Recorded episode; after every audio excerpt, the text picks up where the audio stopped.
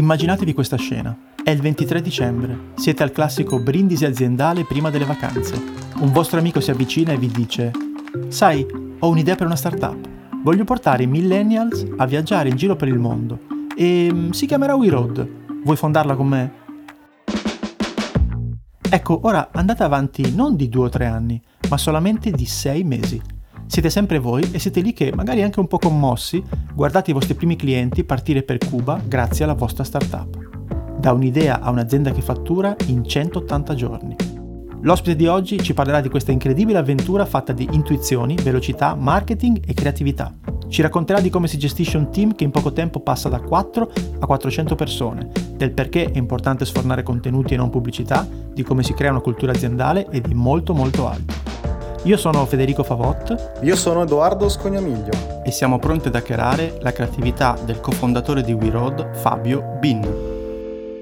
Ciao Fabio. Ciao. Allora, noi vorremmo dividere la chiacchiera con tre in tre parti. Un po' il concetto della startup, perché adesso ce lo racconterai, avete creato qualcosa di fantastico, ma soprattutto pochissimo tempo. Vorremmo parlare della comunicazione di WeRoad, perché vi siete presi dei rischi anche spesso, avete fatto le cose molto belle. E poi parleremo un po' di carriera, cioè come si fa a lavorare per voi, perché può essere interessante anche questa domanda.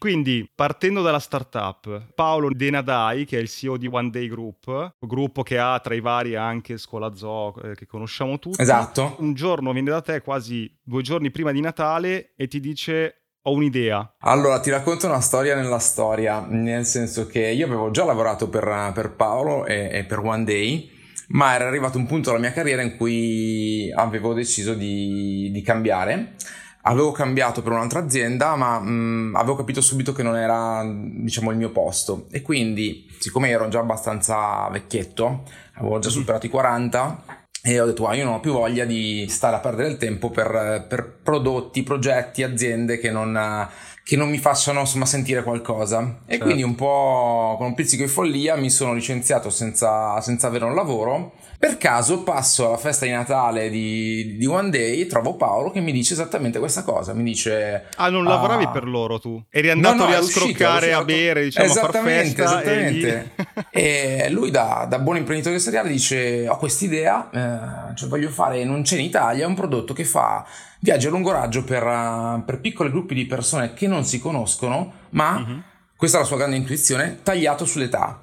Cioè, eh, esistono già dei, dei player, eh, anzi un grosso player, però non c'è nessuno che lo fa tagliato sull'età che l'ha pensato per i millennial. Io voglio farlo 25-35. Quel competitor lì possiamo citarlo perché viaggi e avventure nel mondo. Esatto, sono i leader di mercato. Eh, chapeau, dico sempre perché loro hanno fatto eh, fin dagli anni 70 quello che noi abbiamo fatto nel, diciamo, negli ultimi anni. Semplicemente l'hanno fatto usando le tecnologie che c'erano all'epoca e noi lo abbiamo fatto semplicemente con, uh, con, gli strumenti e con i digitalmente linguaggi. e su un pubblico. Però tornando a quel momento, la cosa interessante cosa è stata? Lui aveva molta molta fretta di, di partire, era il 23 dicembre e diceva facciamo questa cosa. Io ho detto guarda Paolo, onestamente io non ho voglia di tornare in azienda, voglio fare un attimo cose per conto mio e lui mi ha proposto beh facciamolo assieme. Socio. E quindi mi sono, mi, mi sono buttato e per, devo dire che ho trovato un, un progetto che era Molto bello, ma c'è eh, esploso in mano. Ma scusami, ma a parte buttartela lì eh, davanti con un cocktail in mano alla festa, cosa c'era di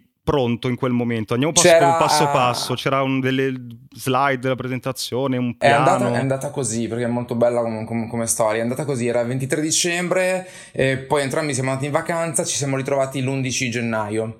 L'11 gennaio lui si presenta in, uh, in un meeting dove eravamo io, um, diciamo una piccola agenzia con cui lavoravo. Lavoro, a me piace lavorare con agenzie piccole. Lui e, um, e la sua assistente lui arriva con uh, tre fogli Word che mm-hmm. sono itinerari di viaggio scritti ah, di suo okay. pugno. Il brief era sostanzialmente questo: ho fatto degli itinerari di viaggio, via- ogni viaggio deve avere un mood, o di avere dei mood, quindi natura avventura, relax, eccetera, perché le persone okay. si devono mettere assieme in base al tipo di mood di viaggio e mh, mm, facciamo una cosa che il gruppo parte, il viaggio parte solo quando c'è un gruppo di almeno 8 persone. Okay. Il brief è questo, poi lui è uno molto veloce, rapido, quindi n- non c'era nient'altro, io lo dico sempre, non c'era un'analisi di mercato, c'era solo una grande intuizione. Perché infatti molti, molti passano tempo, mesi a ricamare slide, presentazioni, numeri, magari spesso, eh, poi non è sempre questo il caso, ti perdi un po' nel nella progettazione non accade niente. Voi avete un po' ribaltato tutto. Dobbiamo vendere questi, questi due percorsi partite. Sono d'accordo, è così perché è proprio tipico dell'approccio di, di Paolo, molto bootstrap, anche in altri business che, che, lui ha fatto. Il principio è essere operativi il prima possibile e poi fare eventualmente tuning in un secondo momento. Okay. Quindi da lì io devo assolutamente voglio partire entro marzo, voglio essere, voglio essere online. Eh, perché voglio essere online? Voglio essere online perché voglio prendere la stagione estiva. Ti do carta bianca, fai quello che vuoi sulla parte di, di branding, di logo, di platform, tanto mi fido. Preferisco non avere il controllo di tutto in una fase di iniziale, pur di partire, che è esattamente quello che dicevi tu. Non perdo troppo tempo a fare troppe analisi, troppi ragionamenti, eccetera. Faccio un esempio molto concreto. Ehm, io dico sempre che la gente quando fa, le aziende quando fanno i loghi fanno mille ricerche cazzabuffole semiotiche eh, che pur mi piacciono e apprezzo, però in realtà alla fine eh, noi abbiamo buttato giù un, credo una sessantina di loghi schizzati su, un illustre, schizzati su un Illustrator, abbiamo fatto una salve su 100 persone a target e abbiamo scelto il logo. In due settimane avevamo il logo. Perdonami, il nome c'era già? Il nome c'era già, era il nome pensato da Paolo da lì a questo primo incontro la, la, tua task list, no? Quindi hai detto, ok, facciamo il logo, poi come, cosa si fa in quei casi? Abbiamo fatto un'analisi, ma molto molto rapida, di quello che poteva essere la, diciamo, la user story, la customer experience de- dell'utente. Da eh, arrivo mm. sul sito, devo poter fare questa, quest'altra cosa, quindi devo okay. poter vedere i viaggi, devo poter prenotare un viaggio, se prenoto un viaggio ma ehm, siamo in meno di 8 e il viaggio non parte, devo poterti restituire in tempo reale quanto hai versato. I soldi, certo. Eh, devo mettere uno status di viaggi, quindi confermato, non confermato, deve aver fatto la lista della spesa delle cose che, che servivano. Il e abbiamo iniziato subito. Okay subito a disegnare e questa è una cosa molto importante. Abbiamo iniziato subito a buttare sulle pagine a costruire il codice. Cioè non abbiamo disegnato tutte le pagine del sito una per una poi abbiamo fatto HTML poi l'abbiamo montato.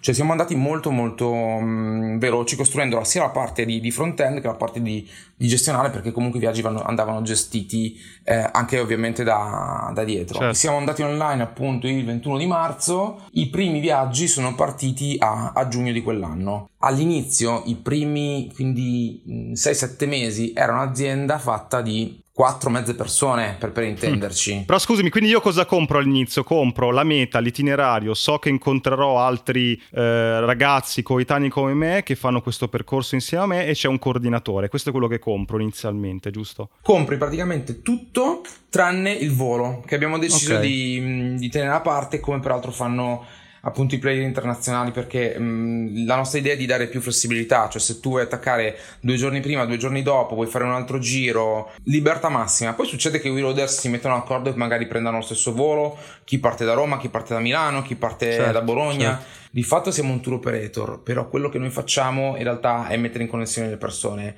Cioè, il prodotto fisico che compri è il viaggio. La reason why per cui lo compri è che vuoi viaggiare, magari non hai in quel momento amici che vogliono fare il tuo stesso viaggio e vuoi conoscere nuove persone. Certo. E quello che succede sempre in viaggio We Road è che parti da sconosciuti e torni mh, mm, amici per la vita. C'è la, il prodotto, ci sono i viaggi, c'è, c'è diciamo front-end, back-end, tutto in qualche modo per vendere, diciamo prime, i primi viaggi. Lì come si fa a portare primo pubblico, prime persone che devono valutare questa cosa che è nuova, che non conoscono, non sanno se possono fidarsi? Io dico sempre questa cosa qua, raccontando storie. Allora, Ora sembra una, una pippata, ma invece è, è così. Abbiamo fatto fin dall'inizio un marketing mai orientato a, a, blastare l'utente, mai orientato a una comunicazione mh, di, di, prezzo, quindi dire tipo c'è il viaggio in Thailandia a 799 euro. No, abbiamo iniziato raccontando la Thailandia, le cose che si possono fare in Thailandia, il viaggio come dimensione mh, magari trasformativa per te stesso,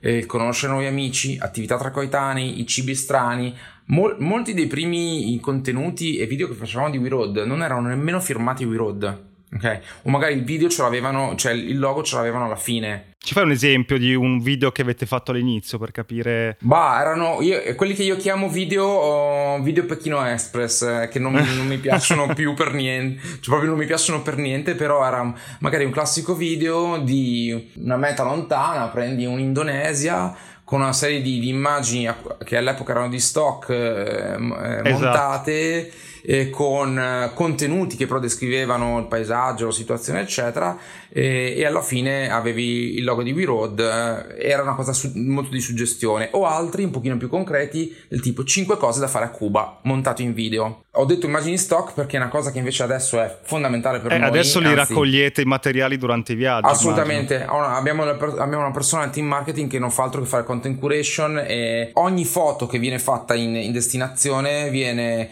eh, raccolta, catalogata, eh, riutilizzata in, in tutti i modi.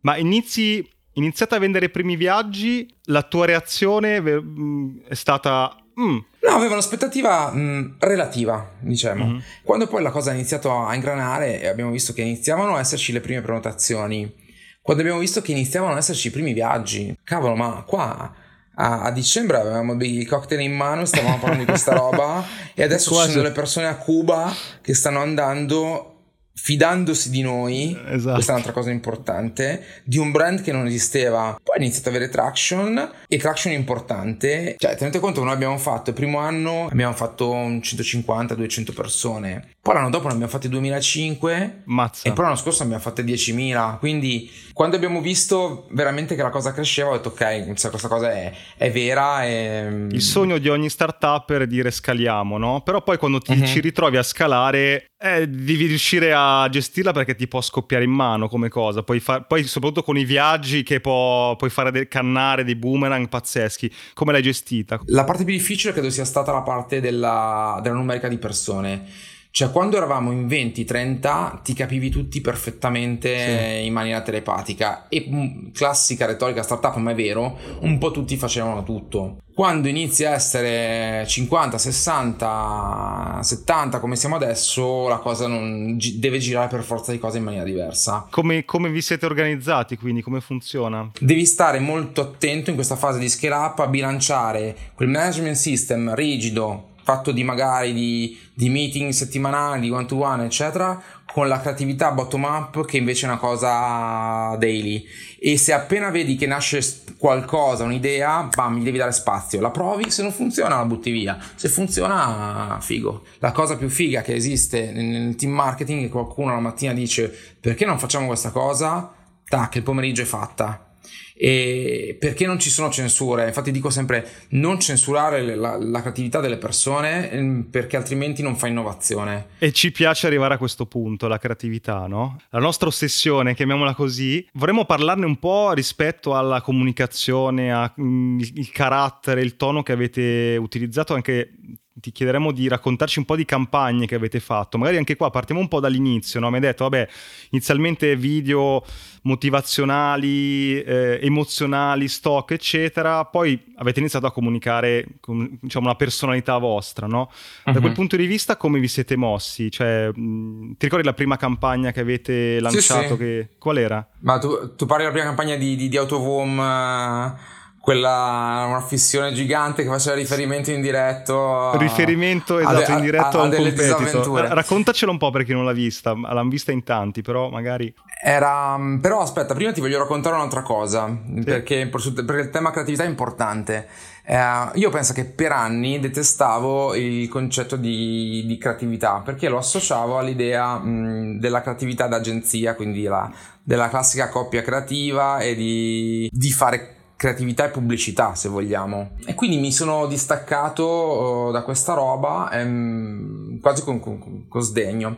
Poi invece ho capito che la creatività è alla base di tutto, cioè muove qualsiasi roba. Semplicemente l'abbiamo ingabbiata nel, nell'ecosistema della comunicazione, magari troppo in un certo filone tradizionale, e, e, l'abbiamo associata troppo alla pubblicità, quando in realtà la creatività è qualcosa che ha a che fare con qualsiasi roba. Cioè, certo ha a che fare con il col pensiero laterale, ha a che fare con uh, trovare la propria voce, eccetera. Allora, com'è che abbiamo trovato la nostra voce? Eh, prima di tutto siamo stati credo che io e il mio team siamo fortunati a essere una, all'interno di un'azienda e quindi a lavorare per noi stessi e non a lavorare per terzi. E questa cosa ci ha permesso, non è che siamo messi a tavolino e abbiamo detto il DNA del brand di We Road dovrà essere questo, questo e questo. No, sapevamo che target avevamo, sapevamo che i primi We Roader sono i team member e, e, quindi sapevamo con che linguaggio, l'età media dei, dei, dei, dei, team è di 29 anni, quindi sapevamo con che linguaggio comunicava quel, quel target e abbiamo iniziato a fare contenuti di conseguenza. Quindi la prima cosa che ti dico e la prima regola che ci siamo fa- dati è questa: non fare pubblicità ma fare contenuti. Quindi, che poi è un mantra dico sempre ad uguale content, content uguale ad. Cosa intendi non fare pubblicità, fare contenuti? Intendo, intendo, intendo dare, eh, che tu devi sempre dare un po' di valore alla okay. persona che ti, che ti, guarda, visto che ti sta dando del, del tempo anche se fosse il tempo giusto di, di un secondo di intercettarti eh, su, un, su, un HT, su un autovom, eccetera. Devo darti un po' di, di valore. E il valore okay. vuol dire che magari ti strappo un sorriso, ti do un'informazione, mm-hmm. ti racconto una storia. Cioè, questa è la cosa più importante: ti racconto una storia. Quindi sui social ci è venuto molto, molto facile, molto spontaneo. Instagram è un canale che si è. non è stato inizialmente il nostro canale principale, ma adesso lo è. E dare valore su Instagram, facendomi un esempio, cosa potrebbe ma, essere? Ma potrebbe essere che ti, dalle cose più, più, stupide, tipo davvero ti dico le 5 cose da fare in, um, a Cuba, okay. a uh, banalmente ti faccio vedere dei posti o delle attività che non avevi neanche immaginato che esistessero, oppure. Okay ti, ti, ti, faccio sorridere. Noi facciamo tantissimi meme che fanno sorridere, molti incentrati sul concetto di, eh, di viaggio o di risparmiare per il viaggio, o di ossessione per il, positiva per il viaggio, quindi, certo. o di patologie da viaggio, te, quello che non dorme la notte prima perché è agitato, quello che ha sempre paura di perdere il passaporto eh, e così via. Però fa, ti faccio sorridere, se tu vai a vedere un, uno dei nostri, qualsiasi dei nostri contenuti, troverai sotto un sacco di commenti o gente che ride, che si tagga e cose di questo Come tipo. Come se foste un una pagina mm, sì, esatto. eh, di intrattenimento editoriale, no? Eh, che però invece c'è un prodotto anche. Certo, Esattamente. Certo, Io uso quella cosa lì e, ehm, e creo attorno a me una, una, community. Per quello dicevo inizialmente non mi interessa nemmeno che ci sia il brand. Non mi interessava ci fosse il brand, perché comunque volevo eh, che tu fossi in qualche modo um, legato a me. Io parlo sempre di contenuto magnetico, cioè quindi di non andare a um, cacciare, a inseguire il, il consumatore, ma di buttargli un amo e farlo venire da te e farlo tornare da te. Se anche mai non diventerà un WeRoader, comunque avrà un'esperienza positiva e parlerà con, con altri, taggerà altri. E a me questa cosa va benissimo. E senti, no, mi raccontavi la prima campagna. Sì, esatto. Lì. Allora, noi abbiamo, abbiamo, deciso di usare l'autovom in due modi. In, un modo è quello, diciamo, di essere ispirazionali, l'altro modo è quello di essere provocatori. Cioè comunicazione per strada, diciamo. Se sì, sì, sì, esatto, i cartelloni, okay. affissioni. Okay. La prima che abbiamo fatto era stata questa, eh, che citavi tu, um, era una campagna che richiamava indirettamente, era una grande affissione, una max affissione sui Navigli a Milano, eh, che sostanzialmente voleva sancire il fatto che c'era un player nuovo nel mercato, che era We Road, nel mercato dei viaggi di gruppo e quindi abbiamo mm, preso un, un nome che, che, ricordava il nome di un competitor e abbiamo detto sbarrato con scritto eh, nasce un nuovo modo di viaggiare We Road diceva disavventure disavventure nel mondo mi sembra dicesse. Sì disavventure nel mondo. Eh, e poi diceva no nel We Road nasce un nuovo modo di viaggiare. Avete toccata piano come si dice. Eh allora mh, mm, anche lì forse se non poi non, non, non la rifaremmo no, non lo so però all'epoca ci ma cioè, devo dirti che ci sono stati molti che ci hanno, anche della nostra fanbase, che ci hanno detto non avete avuto una caduta di stile, non, ehm, non, è, non siete così, dovete essere inclusivi, e quindi ci siamo anche un po' messi, un po' messi in discussione da questo punto di vista. Quindi ti dico, non ne sono così certo, diciamo, di aver fatto la, la, la cosa giusta. Sicuramente era una cosa che nessuno avrebbe mai avuto un po' il coraggio di fare, ness- nessuno sano di mente. In quel caso, eh, eh, eravamo, in quanti eravate in quel momento in azienda? Allora saremmo stati già abbastanza grandi, una trentina, una 35. Ok, e, e dal, dal, dire ok, abbiamo bisogno di una fissione, al dire cosa ci mettiamo, va bene per tutti, andiamo, stampiamo, eccetera, come sono stati rapidamente i passaggi? Lì è nata uh, come un, un, gioco interno, onestamente.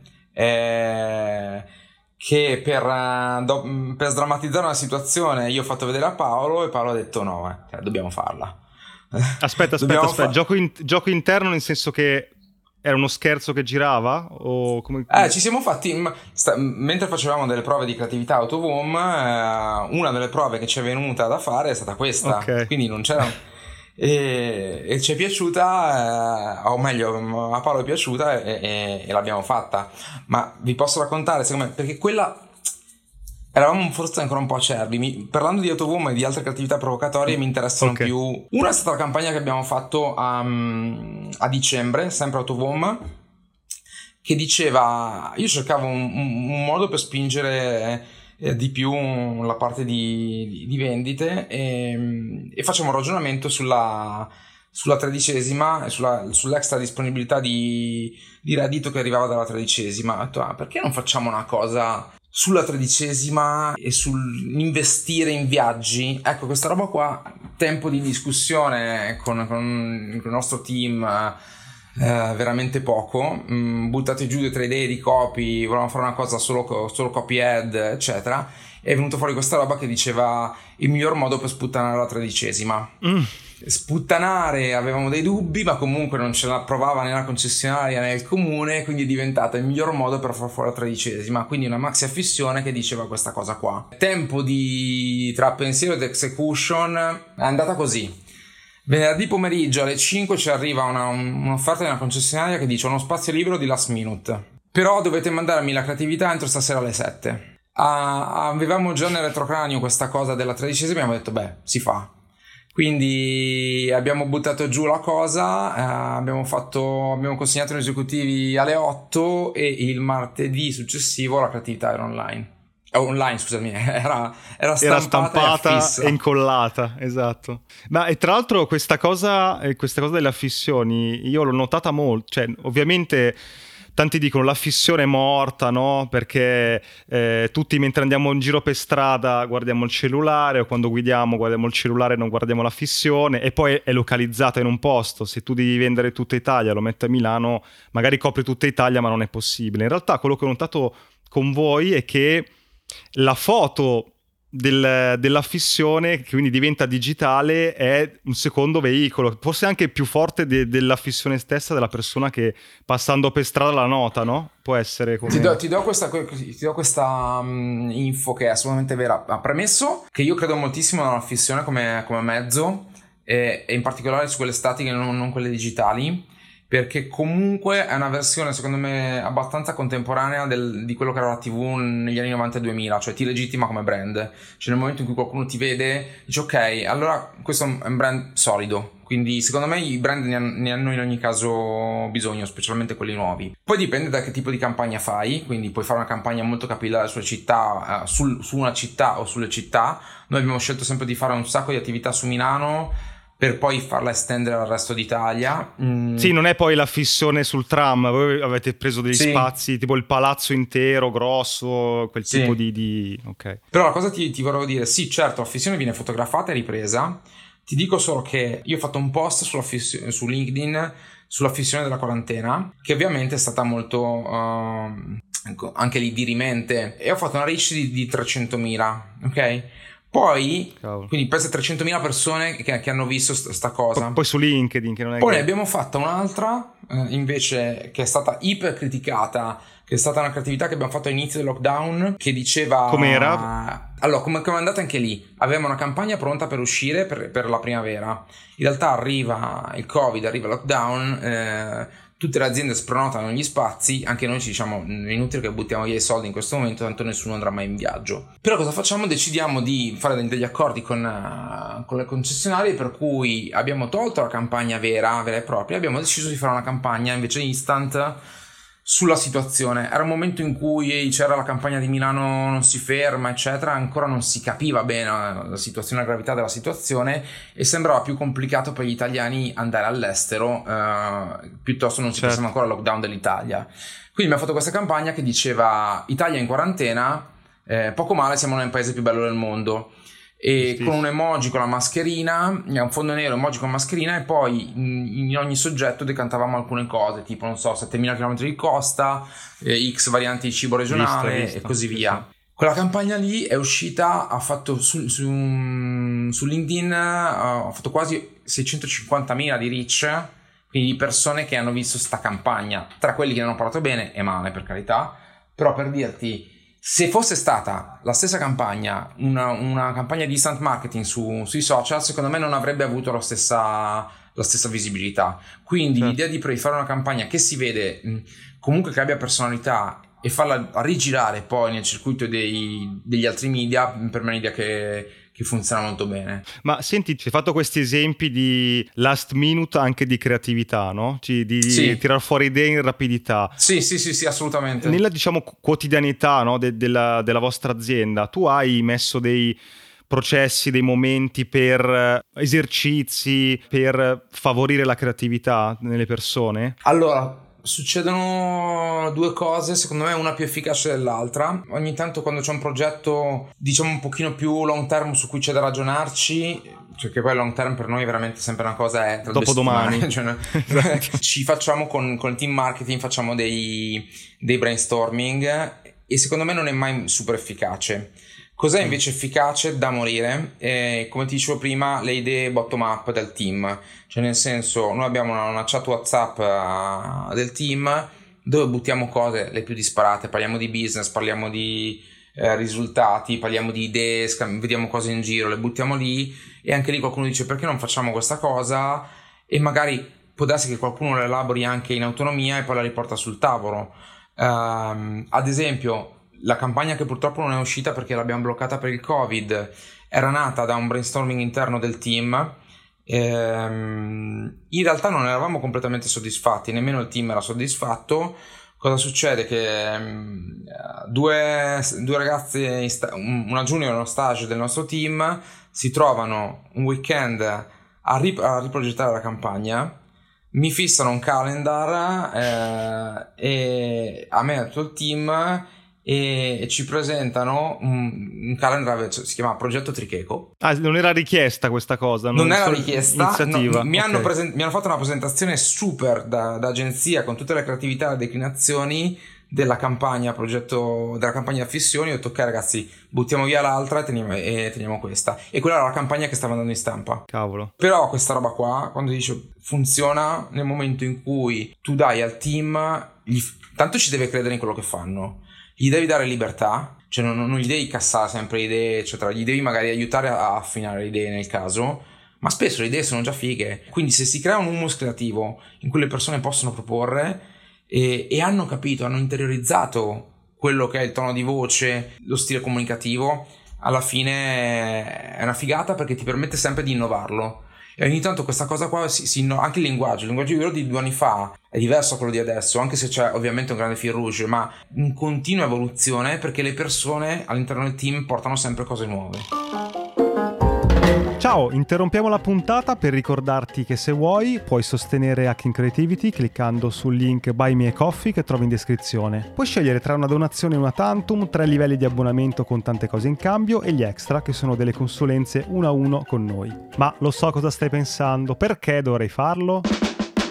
Uno, perché questo podcast vuole crescere sempre di più, ma a vari costi, quindi per tenere accesa la macchina e fare ancora più puntate abbiamo bisogno del tuo supporto. Due, se ti abboni hai qualcosa in cambio, dal canale Telegram riservato dove trovi nuovi link, backstage e un contatto diretto con noi, fino a partecipare a una registrazione dal vivo via Zoom di una nostra puntata di link e ricevere in anteprima i format su cui stiamo lavorando. 3. Se anche una volta soltanto ascoltando il nostro podcast ti è venuta in mente un'idea, hai trovato una dritta che ti ha svoltato un lavoro, beh è un buon motivo per far continuare questo progetto perché prima o poi ti darà ancora qualcosa di utile. Insomma, clicca il link in descrizione, trovi tutte le combinazioni che abbiamo pensato per supportarci e intanto grazie. Torniamo alla puntata.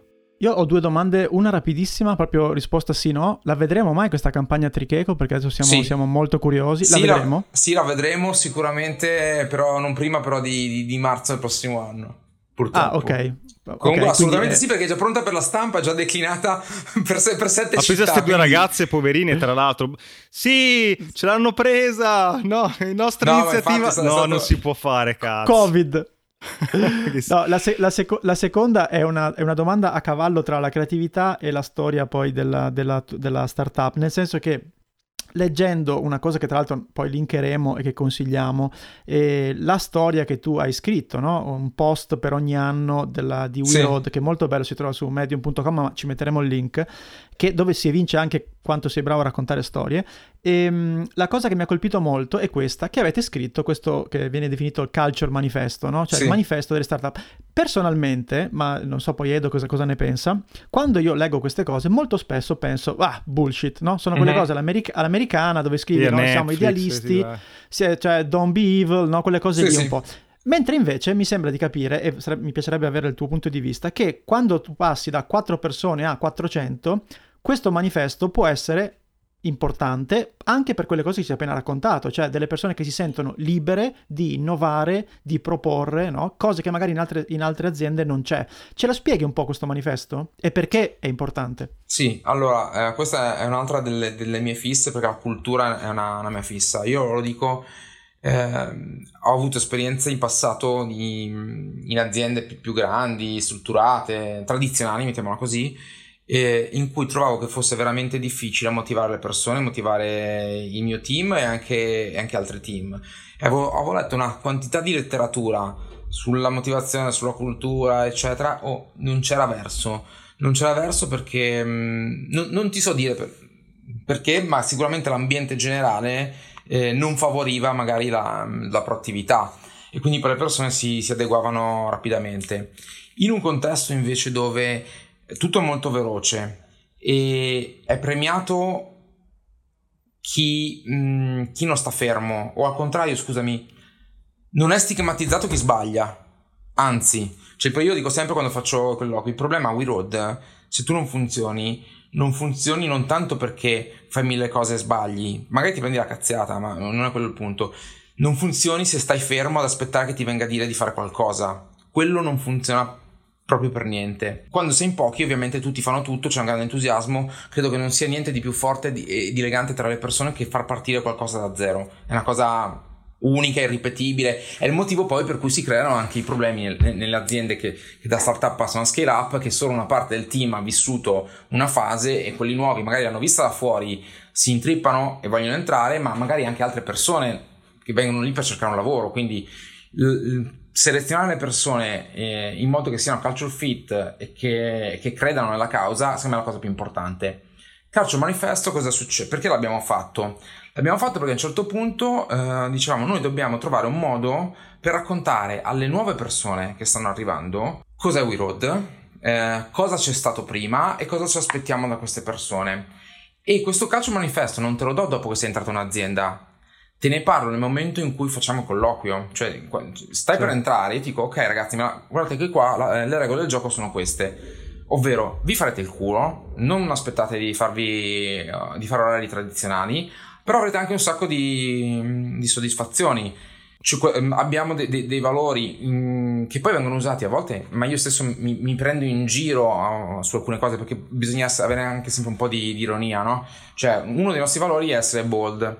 Allora è chiaro che quando facciamo le, le creatività così, che a volte diciamo forse stiamo cagando un po' fuori dal vaso, ma dice, ma sì, ma be bold, ma, ma ce lo, dice, lo, sappiamo che, che, stiamo un po' uh, esagerando. E diciamo, sì, però nel nostro calcio manifesto c'è scritto questa cosa. Sì, attenzione, ma e, e prendiamo tutto con, con, con le pinze. Quindi ehm, serve a contestualizzare questa cosa qua. Il vero problema del calcio manifesto, secondo me, è che deve essere ehm, vissuto e respirato eh, nella cultura reale. Cioè, se il calcio manifesto a un certo punto diventa una cosa staccata da quello che succede n- nella vita reale, quindi non è più un, un riferimento una guida, ma è una cosa st- statica, scritta, che rimane lì e che non segue la vita dell'azienda mh, mm, è un problema. E lì però ci sono scritti, ci sono anche degli episodi, degli episodi segnanti, c'è anche un po' di storia che dice noi siamo così perché a un certo punto ci è successa questa cosa. Capiteci, voi nuovi che arrivate e che, addo- che, che adottate questa cosa, mh, mm, perché ha, ha tutto un senso. Bello. E no, non, lo poss- non, lo possiamo leggere? Non è pu- pubblico? Non è pubblico, però mh, mm, siccome noi raccontiamo un sacco di cose, magari eh, lo pubblicherò. Noi raccontiamo veramente tante cose. E, e, scusami, tu eh, hai detto che come cultura per favorire la creatività, dici lasci libero, cioè non abbiate paura di, di proporre. E, tu quando sei da solo devi pensare un'idea e ti metti lì, ti arrivano oppure... Reference, reference sempre, una cosa, ogni volta che noi facciamo anche un che facciamo un contenuto, qualsiasi cosa. Faccio un esempio: se Marcello deve dare un input a, di fare un certo tipo di, di video um, o di meme, eccetera, la prima cosa che fa, che fa, prende il brief, che poi vi spiego, ma se volete vi spiego com'è, ma, e poi dà reference come questo, questo, questo, cioè è l'unica, è, oppure anche per farsi venire idee, cioè quello dicevo, buttare sempre nel calderone nuove idee e segnarsele, cioè, se qualcuno vede una cosa figa, la butta lì, io me, me, penso che mi, mi, verrà buona, me la segno su una su un, su un, blocco note me la tengo lì e, e la vado a certo. vedere. Il brief come lo dai che mi dicevi? No, il brief è una cosa che, che dicevo molto interessante ehm, perché avendo noi abbiamo questo, cito sempre il concetto di full stack marketer, no? le nostre persone sanno, sanno, fare un po' di tutto, quindi vuol dire che sanno, sono sia creative che, che magari in grado di, di fare pianificazioni eh, su, su, sulle platform o comunque hanno tutte che immaginatevi un creativo che però che ha 22 anni e sa perfettamente quali sono i KPI business, no, non solo media, anche proprio business, sa cos'è il costo acquisizione, sa cos'è il contribution margin, sa, queste robe qua. Quindi certo. figata, se io devo dare, eh, faccio l'esempio che mi viene più pratico che è quello del videomaker, non do un brief, cioè Marcello che poi guida quel team dice ragazzi dobbiamo fare un video per spingere questa, questa cosa il, cre- il, videomaker fa, si fa la storyboard, si fa il copy, si fa il video eh, e, e, si guarda i risultati e, e, fa quel video perché ha già visto che magari un video precedente non ha girato in un certo non mm. ha girato bene in, in, un certo modo. E così come il videomaker adesso sta gestendo TikTok. Ehm... Però sono figure che non è che le trovi così, quindi in qualche modo magari prendi tu un videomaker e gli allarghi tu le competenze stando all'interno dell'azienda, sì, perché non esiste, no? Un... È assolutamente, ti confermo che è assolutamente così e anche per questo che, che dico prediligo il junior di, anche anagraficamente.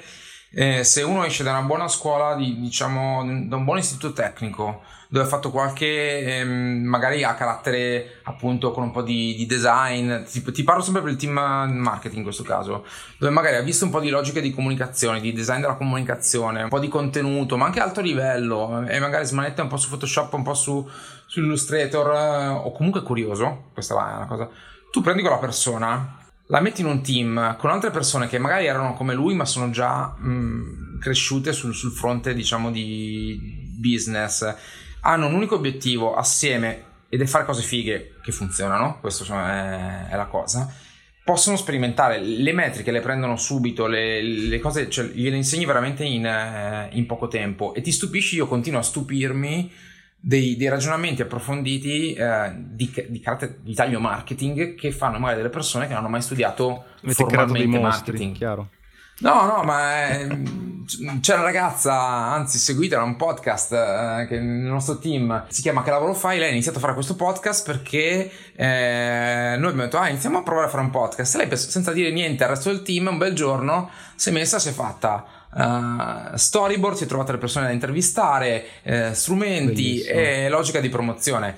E capisci, impari, ti do l'opportunità e impari, ti butti TikTok, nessuno di noi sa fare TikTok, però abbiamo preso, iniziato a usare, a vedere un po' di, anche lì un po' di reference, eh, ci si butta, si imparano le metriche e, e, si capisce se poi TikTok a un certo punto potrà o meno avere senso nell'ambito della strategia di business per portare revenue, perché alla fine, baseline di tutto quanto, comunque tutta sta roba la fai sempre per vendere, eh? cioè certo. non, non è che, che, viviamo in un mondo, non siamo una media house alla Red Bull per intenderci che eh, magari fa una cosa molto branding. Certo e, e, slegata dal business, cioè, noi ogni giorno guardiamo quante vendite facciamo, che contribution, che contribution margin facciamo e, e Guarda, che ti, ti, faccio, faccio, un po' il figo, ma perché è un tema che mi interessa molto, il, il concetto mi sembra che si chiami del T-shape, no? Cioè del sì, sì, assolutamente, allargare orizzontalmente le competenze, no? Perché lo diceva un amico che fa il videomaker e lavora mm, in Olanda, si è ritrovato lì da videomaker. Di videomaker ce n'erano come in Italia, tantissimi, la competizione era altissima. Lui ha iniziato a studiare, comunque aveva un po' di passione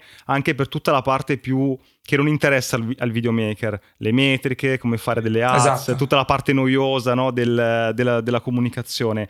E magicamente è riuscito a trovare un, un ottimo lavoro per, una, per un'azienda che fa formazione perché era praticamente l'unico a, essere sia videomaker sia quello che è un po' più con la testa da, da, da marchettaro. Quindi è un. Esattamente, hai descritto esattamente c'è il tipo di persona che sta nel nostro team. Non esistono in natura, mm, però li puoi formare. Qual è la difficoltà? Io faccio un po' fatica a farla capire questa cosa eh, magari quando mi confronto con, con, altri colleghi perché dicono eh ma questa roba non è scalabile eh ma questa roba c'è un mondo di specialisti di verticali dove dice ah, è più facile pensare che c'è chi fa il social fa il community management chi fa il social paid fa il social paid chi fa il SEM fa il SEM. E il problema è che se non hanno una visione mh, comune non, non si interscambiano non sono in grado di parlare davvero la stessa lingua anche a livello di metriche ognuno tirerà acqua al suo mulino e, e non ci sarà un'unitarietà di intenti quello è il, certo. il punto. E soprattutto si sarà lenti nell'azione. Cioè, un'altra cosa molto, vero, molto interessante è, e secondo me fa, è connaturata alla velocità di, di crescita di WeRoad è il fatto che se io dovessi fare un brief per un videomaker freelance oppure per un'agenzia esterna di un video, dovrei prendermi mezz'ora per scrivere un brief, passarlo, magari c'è un account di mezzo, lo guarda, mi manda indietro la versione, eh, prima versione, avanti indietro, avanti indietro, avanti indietro, ci mettiamo una settimana. Cioè io quella cosa lì ho bisogno magari il giorno stesso. E questa cosa qua la puoi fare solo se sono tutti dentro il business e anche disposti, questa è l'altra cosa interessante, a lavorare con strumenti di fortuna. Cioè c'è, c'è una storia molto carina dove ci siamo messi a fare, a scarrellare con, con, con eh, a fare un piano sequenza con, con, una, con una, sedia in ufficio per, per, fare un video con TikTok e, e ci siamo divertiti un casino e, e, e la cosa ha funzionato e fu- esce bene eh, di solito anche certo. cioè meno produzione sono straconvinto che meno produzione e, più azione mettiamola così ma e senti invece un ragazzo o una ragazza che sta ascoltando questa chiacchiera, dice è l'azienda che voglio puntare, voglio arrivare a lavorare in questo team. Al di là dei processi classici, no? Cioè, ci saranno le posizioni aperte, eccetera. Però uh-huh. cosa deve avere, ma anche cosa deve fare, secondo te? In realtà vi dico, allora... se avete ascoltato questa chiacchiera sapete già avete degli indizi molto giusti per andare a colpirlo, no Fabio? Però che, che consigli allora, puoi dare, che dritte puoi dare? Una domanda che, che, che, fa, che, fa, sempre Marcello ai, eh, quando facciamo dei colloqui assieme per persone, talvolta li facciamo assieme e lui chiede sempre sei curioso? Sei curiosa? Eh, per vedere sì. cosa... Eh, appunto. Chi è che dice no? eh, ma se dici, se dici, sì e basta, eh, forse c'è qualcosa che, che manca. Quindi mh, guardarti tanto attorno, cioè, mh, ma soprattutto dimost- cioè, dimostrarmi che... Mh, cioè vuoi lavorare qua, nel senso anche con Erika talvolta facciamo dei, dei, dei colloqui diciamo persona in gambissima poi diciamo non ci ama abbastanza però mm. cioè non è, non è, un lavoro come una io ci credo in questa cosa molto boh per me poi è vi- cioè tipo mio figlio, quindi non, cioè certo, sono, sono, sono certo. molto eh, passionale, però lo sono anche gli altri, tanto che poi noi abbiamo un processo di selezione che include anche delle chiacchiere con dei cultural ambassador interni, delle chiacchiere con dei junior del nostro team eh, okay. e quindi si capisce se, se, se ci prendiamo, però alla base... Ah. Diciamo che se tu sei uno che si aspetta che gli venga detto cosa deve fare, non vai bene per We Road. Se sei una persona che invece è iper propositiva, vai bene per We Road. Anzi, per dirti, sono posizioni aperte? Scrivi, candidati. Fa, eh, ti scrivono, ti capita che ti scrivino delle sì, persone sì. su LinkedIn? Sì, ci, ci, sono delle persone che, che, hanno, che, hanno, letto anche il mio post del primo anno, adesso sono nel team che mi hanno scritto dopo che, che hanno letto il post e mi hanno detto ah io voglio venire a lavorare lì sai perché a me viene più facile sul marketing però vengo al colloquio oppure ti scrivo e ti dico guarda ma sai che mi è venuta questa idea per una una fissione, te la faccio vedere, te la porto. Certo, esatto, ma mh, mm, anche, lì, anche banalmente vengo a fare un, um, un colloquio per un'altra area, mh, mm, magari più business, e magari vengo e ti dico guarda che ho calcolato che secondo me il vostro fatturato è questo, ma avreste le potenzialità per fare questo e quest'altro ancora. Vieni, dimmelo, cioè non... Um, magari mi fai challenge, magari mi fai mi, mi, mi, dai un'idea, magari una co- un consiglio che do a tutti quelli che lavorano nella creatività e che non riesco a capire Oh ragazzi, sti portfogli che avete su Behance sono insopportabili. Sono sempre un, una copia di, di, di, di, stili e di trend che avete visto e che vi piacciono, ma non dicono niente di voi. Allora, se sei un visual designer o roba del genere, ti dico per favore, cioè, fai un portfolio, mandami delle cose, fammi vedere cosa hai fatto prima cosa. Ogni tanto se qualcuno si candida, non c'è portfolio, non lo guardo. Cioè non, certo. Però anche se i portfolio, arricchiteli, quante robe, quanti lavori fa, fate da, da, da, freelance? Se nei social media eh, c'hai una paginetta, un account tuo Instagram uh, dove fai delle cose che posso vedere, cioè... Ehm, è questo che un po' che fa, che, che fa Quella concretezza direi... che ti piace, insomma. Sì, sì. Non solo la teoria, so fare questa cosa, ma fammi vedere concretamente che... Ma anche se non, non è importante che tu abbia un'esperienza, questa è l'altra cosa importante, non è fondamentale che tu abbia un'esperienza, che tu sia un art director o cose. Tu puoi essere un junior che esce da una scuola e mi dici guarda, ho fatto questa roba qua. Il problema è l'overformazione e il, il rimandare l'azione. Secondo me finché non metti le mani in pasta eh, non, ti serve a nulla. Allora fai prima a mettere le mani in pasta e vedere eh, cosa sai fare. Anche perché magari non lo sai fare. Questa è una cosa. O magari, certo. no, o, magari no, o magari non ti piace farlo. E allora per te forse devi cambiare. Devi voler fare qualcosa di diverso. Questa è un'altra cosa importante. Non è detto certo. che eh, eh, per forza devi fare la cosa che pensi che ti piaccia, devi metterti alla prova di fatto. E devi essere anche onesto con te stesso e dire ok, lo faccio bene, lo faccio, ho bisogno di un feedback oppure eh, proprio sono un disastro. Fabio, ti abbiamo rubato tantissimo tempo, anzi su quest'ultimo concetto è il concetto Likigai, quindi rimettiamo poi il link che ne abbiamo già parlato in altre puntate del sì, far vero, combaciare vero. cosa ti piace fare e quello, quello, che c'è bisogno dal mondo, ma anche quello che sai fare realmente, che spesso non coincidono tutte queste cose. Aspettiamo allora la campagna, cos'era il cinghiale, no? Cos'era? Tricheco. Ah, il tricheco, scusa, il cinghiale era un'altra cosa. Grazie ragazzi. Ciao. Ciao.